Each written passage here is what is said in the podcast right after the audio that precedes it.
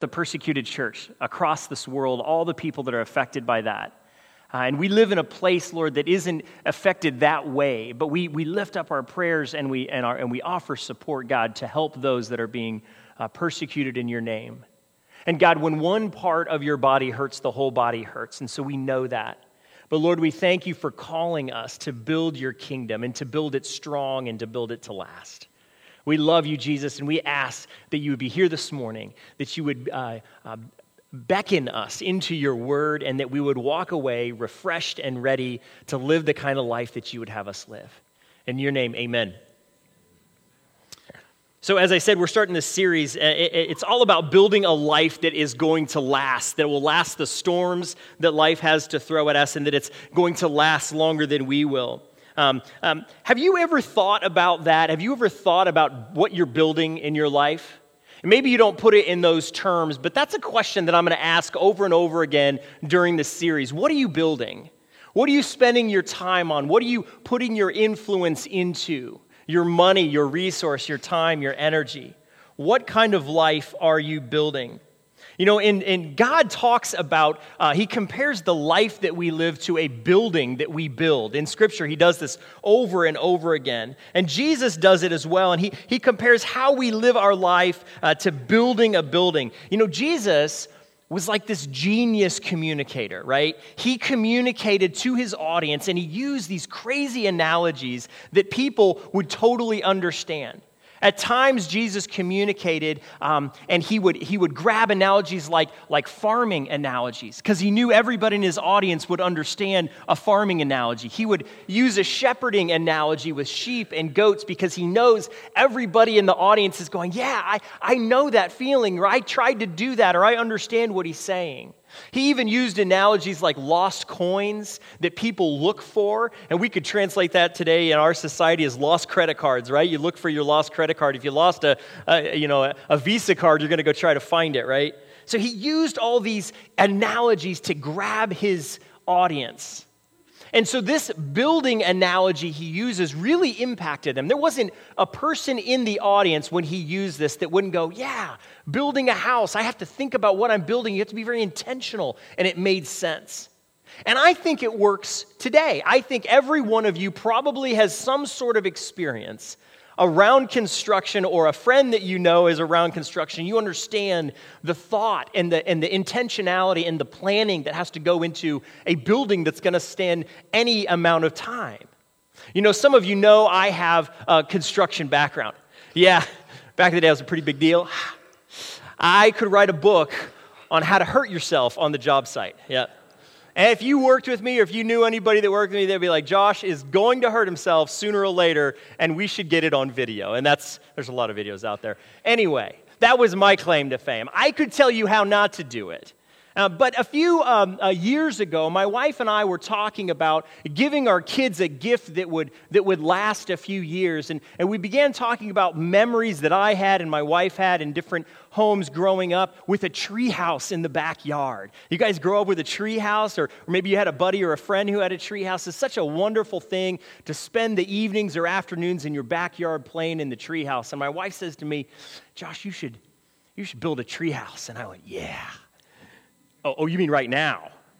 Okay, so I began thinking and planning and working out and what kind of materials am I going to use and, and where am I going to put it and how am I going to get it all together. And, um, you know, I, I, I poured some uh, concrete and put posts in them and I used a tree as a corner and I, I began erecting this thing that looked slowly over time like a tree house can remember one of my friends, uh, you guys know him, Jake Ingram, came over to help me one evening. And we are looking at the, the floor that I had built on this thing. It's about 10 feet in the air, and it's this floor. And he's like, you know what, Josh?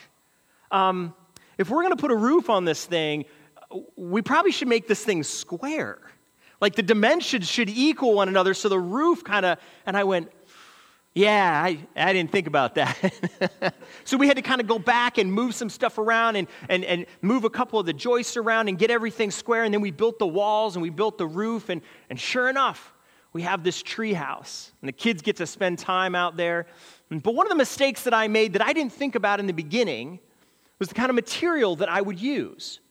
I just went to the hardware store and I got the cheapest material I could and I had experience with that material. Okay, so I threw it in. And I didn't think about some of those materials were made to be inside, not outside. Yeah, you guys know where I'm going with this. So the rains came, right? The floods rose, maybe not that high. And my floor begins to rot and deteriorate.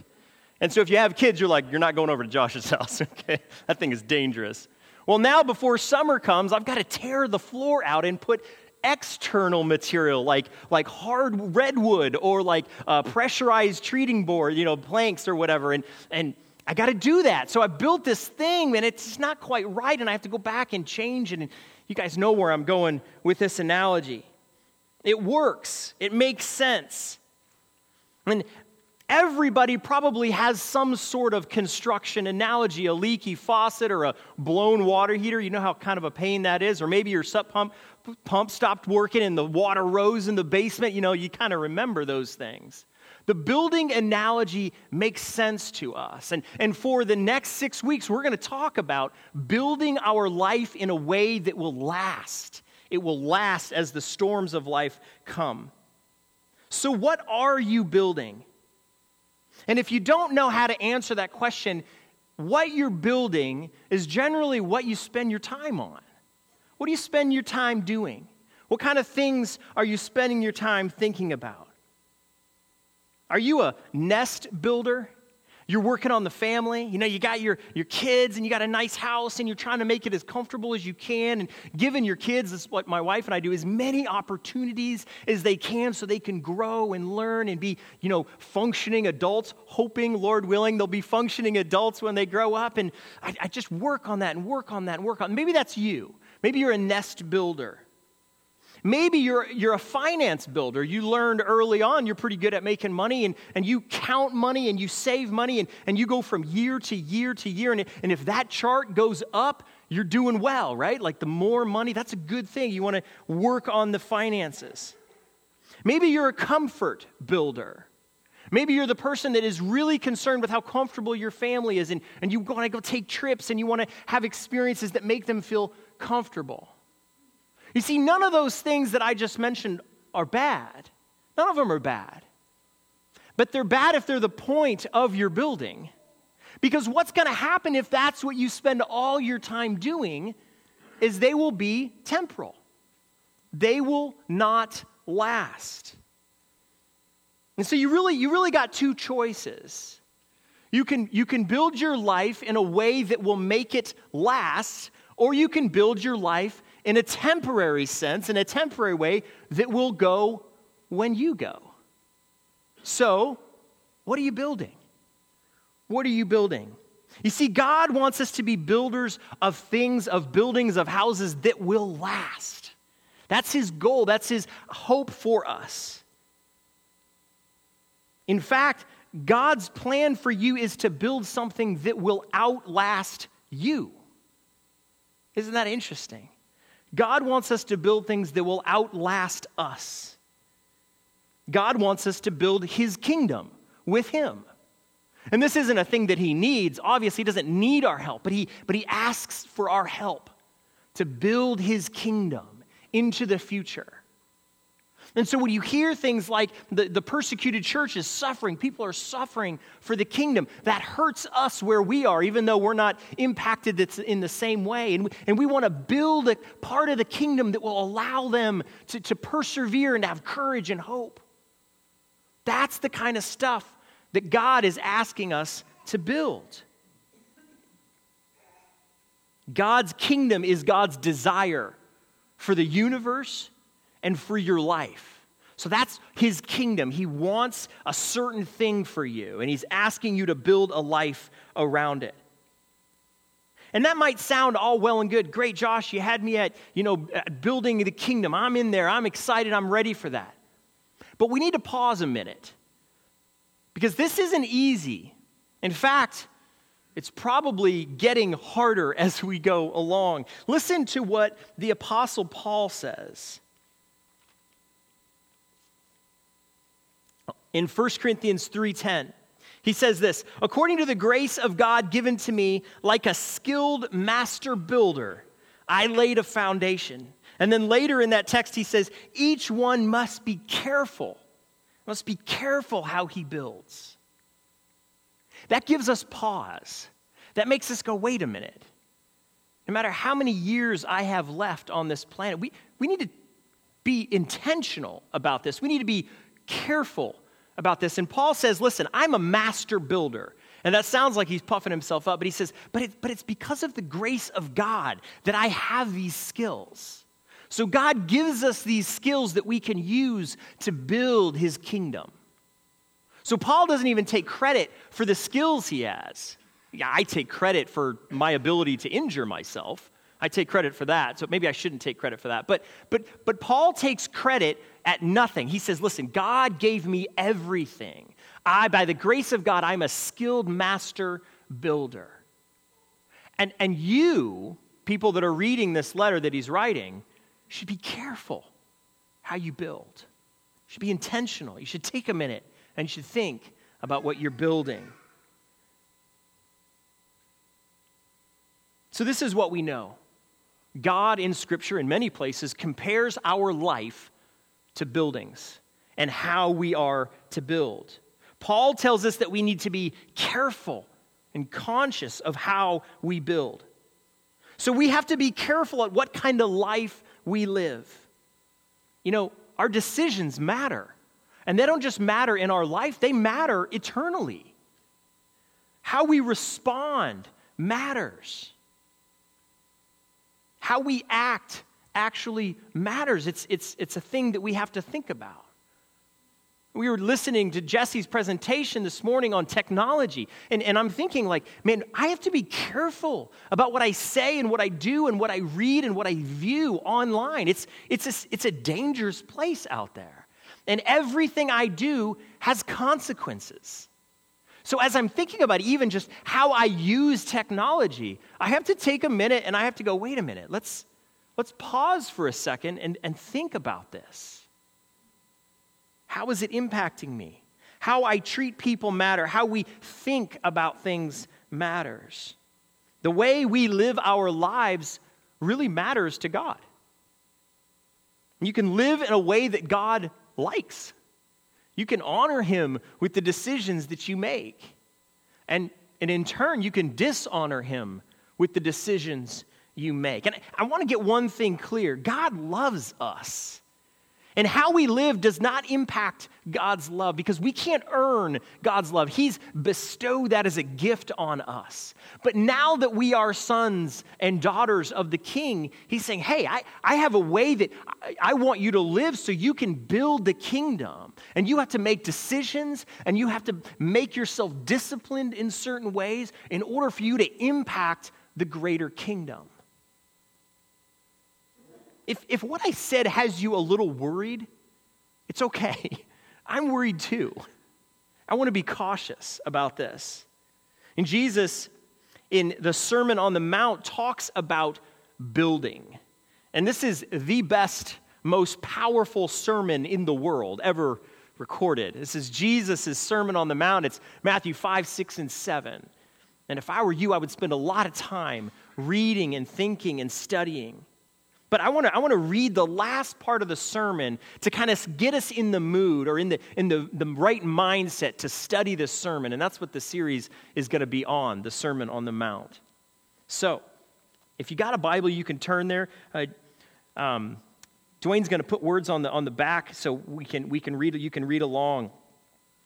But this is uh, Matthew chapter seven, the very end of his sermon. So this is like the punchline. This is like all the information I've just given you, you need to think about it this way. this is what Jesus says in verse 24 of chapter 7. Jesus says, Therefore, anyone who hears these words of mine and puts them into practice is like a wise man who built his house on the rock. The rain came down and the streams rose and the winds blew and beat against that house, yet it did not fall because it had its foundation on the rock. Oh, isn't that encouraging? That's so encouraging. But then Jesus flips it. He says this But everyone who hears these words of mine and does not put them into practice is like a foolish man who built his house on sand. And the rain came down, and the streams rose, and the winds blew and beat against that house, and it fell with a great crash. Wow. That, that gives you pause, doesn't it?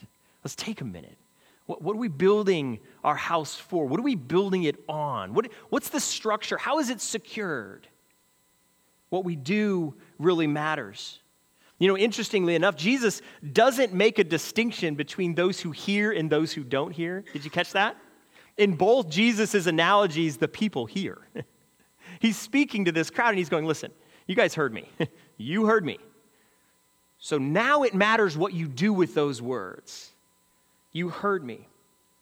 So, so that to us means that if you, if you read Scripture regularly and you memorize Scripture and you spend time in the Bible and you, and you do those daily devotionals that are so good for our hearts and all this stuff, and it's like, that stuff's awesome. It's really good. But you're still a fool if you don't put it into practice. And Jesus says, even if you hear my words and you think about them and you love them and oh, you recite them and you can remember everything I ever said, but you don't practice them, you're like a fool who builds his house on the sand. Not even I would build a house on sand. I've tried it, it doesn't work. No, I'm kidding. Jesus is saying you have you, you first have to hear me, and two, you have to put it into practice. Jesus' assumption is that we will listen. The question is, will you put his words into practice? And did you, did you hear what Jesus said in that little section? There's an assumption that I have made about the Sermon on the Mount for a long time.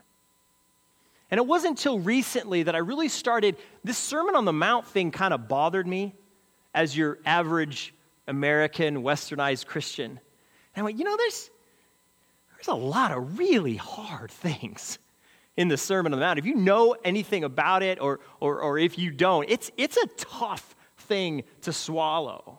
You don't hear a lot of sermons on the Sermon on the Mount. You don't hear a lot of people talking about Jesus' words in this case because they're hard to swallow. They're tough.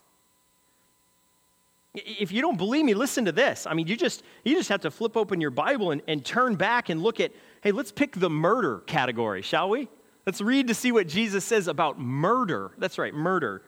521, you don't have to turn there, I'll read it to you. If you heard that you have heard that it was said the people long ago should you shall not murder. Anyone who murders will be subject to judgment. Yep, got it. But I tell you that anyone who is angry with a brother or sister will be subject to judgment. Again, anyone who says to his brother or sister, raca, which is like a, a cuss word or a swear word, it's like this negative thing, is answerable to the court. Oh, okay. Answerable to the court. And anyone who says, you fool, will be in the danger of the fire of hell. Okay, that, that one doesn't go down so easy. What was Jesus talking about?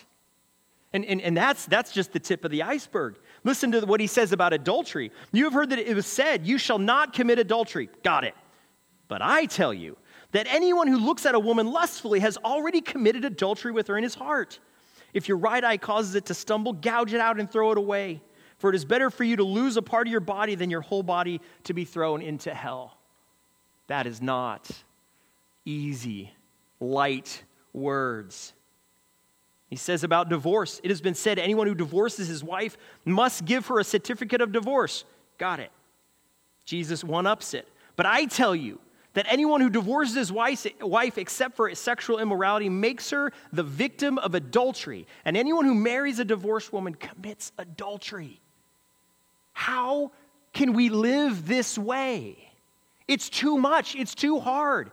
It was too hard with the laws that they already had. And Jesus is going, okay, you guys like those laws that you think that you're keeping so well that you're not really keeping at all? I'm going to one up you. It gets harder.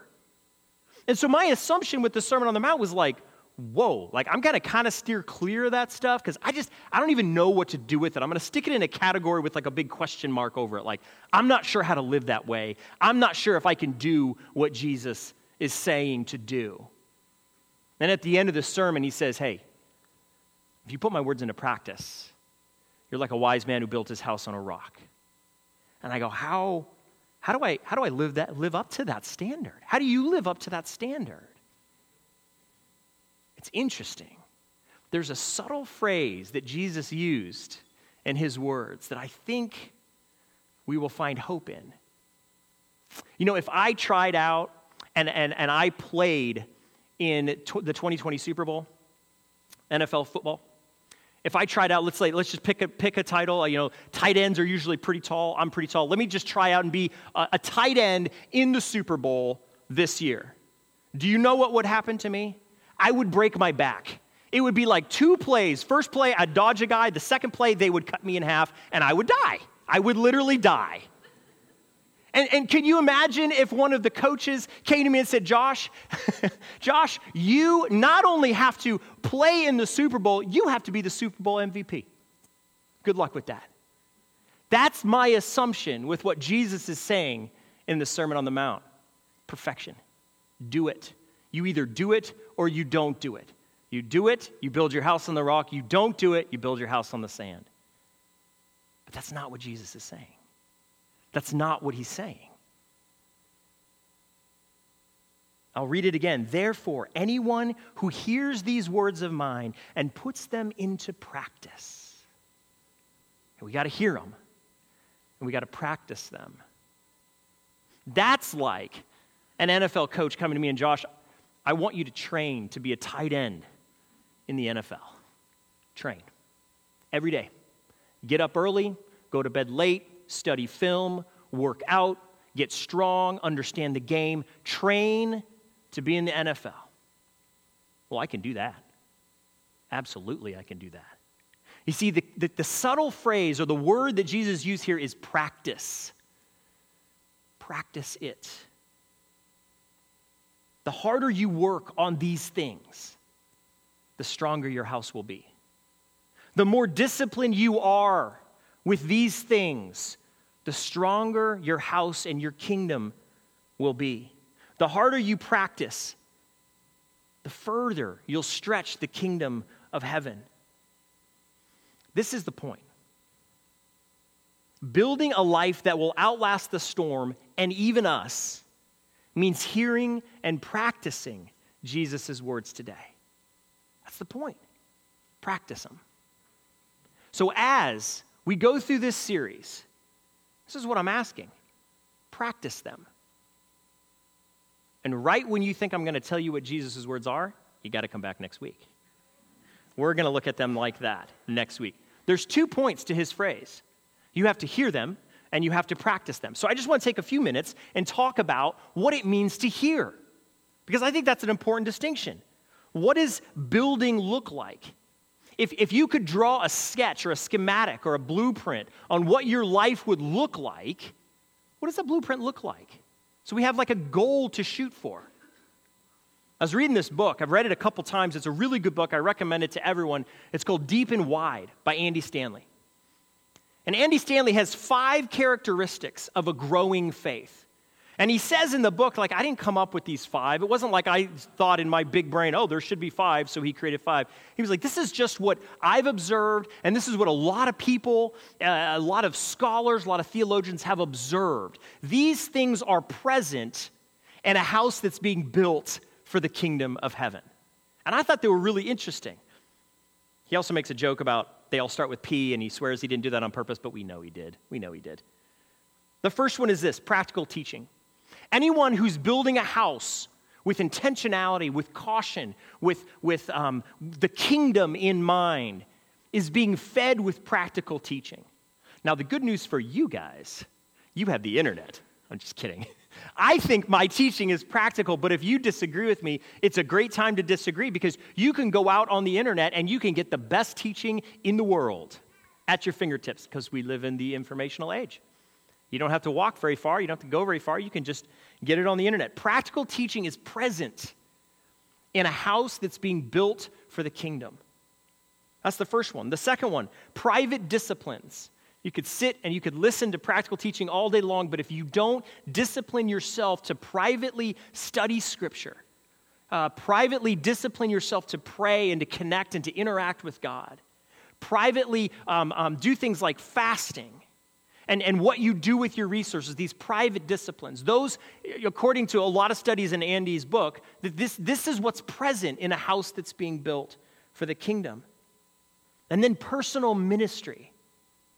This is like you living out. You're, actually doing the things that you're learning about. It doesn't stop in your prayer closet. You're, you're going out and you're going, hey, I just met my, a new coworker and I'm pretty sure they're not a believer. So I'm going to pray for them and I'm going to love on them and I'm going to share with them the gospel. This is my personal ministry. Or maybe you have a passion for homeless people the, the people that struggle with certain things. And, and so you're going to connect with uh, Schenectady City Mission and you're going to support them financially. You're going to pray for them and you're going to go down there and you're going to volunteer and work. That's personal ministry. That's important. It has to happen, it has to flow through you. You can't just store it up. And the next one providential relationships. And this one is a little less controllable. Providential relationships is like you met somebody you know, at your son's basketball game, you met another dad who's struggling with their marriage, and he asks you a couple questions, and you kind of get into a relationship and you talk about it, and, and you, wow, providential relationships. That's like God may have put that guy in my life so that I can share with him who Jesus is and how Jesus can help him live in a way that is bigger and, and long lasting than him. Providential relationships. Be looking for those. And the last one pivotal circumstances. If you can control your circumstances, you should probably write a book. I think you would make a lot of money. Pivotal circumstances, we can't control our circumstances at least perfectly.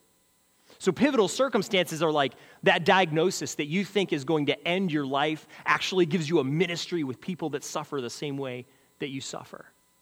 Or, or, or that divorce that is just absolutely agonizing and it's ripping your heart apart. And 10 years from now, you're going to be able to speak into people's lives that are struggling with the same things. Those circumstances end up being like these tools that we can put in our toolbox that we can use. And God puts us in these situations. Sometimes they're, they're not painful at all, they're wonderful, and sometimes they're agonizing. Pivotal circumstances. So, all five practical teaching, private disciplines, personal ministry, providential relationships, and pivotal circumstances there's no way you're going to remember that.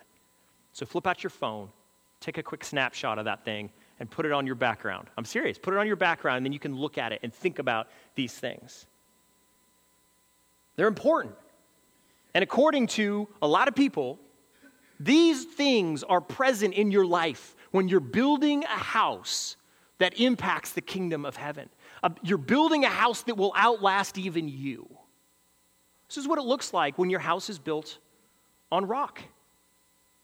And this is what it looks like when you listen to Jesus' words in order to think about his kingdom. So, building a life that will outlast the storm and even us means hearing and practicing Jesus' words today. Would you pray with me? Lord Jesus, thank you so much that we have this sermon that you preached. Lord, thank you for your disciples who painstakingly wrote these words down. Thank you, Lord, that we live in, in, a, in a time period where we can have an app on our phone or, or uh, three or four Bibles in our house that we can flip to and we can look at what you said and, and how you said to build our lives. God, the struggle for us is not having the information. The struggle for us is the discipline it takes to learn how to put into practice your words. So, God, for the next five weeks, I ask that you would give us um, patience and courage and stick to itiveness that we would go back to your words over and over and over. Even though, Lord, some of them are hard to swallow, and I don't know how you want me to live this specific way. So, God, meet us. Meet us in the space that we take to look at your word and to learn how to put it into practice. God, I ask that we would be wise in how we build our house. I ask that we would be wise in how we build your kingdom. And so when we hear of the persecuted church, we can get involved. And we've invested in a way that allows the kingdom to grow in that place. And when trials and tribulations come, Lord, that our house, this kingdom house, will stand. And it will be strong because it's built on putting into practice your words. Jesus, this is scary stuff and it's serious stuff. But I ask that you'd give us courage to take one step after another in learning how to put into practice your words. In your name, amen.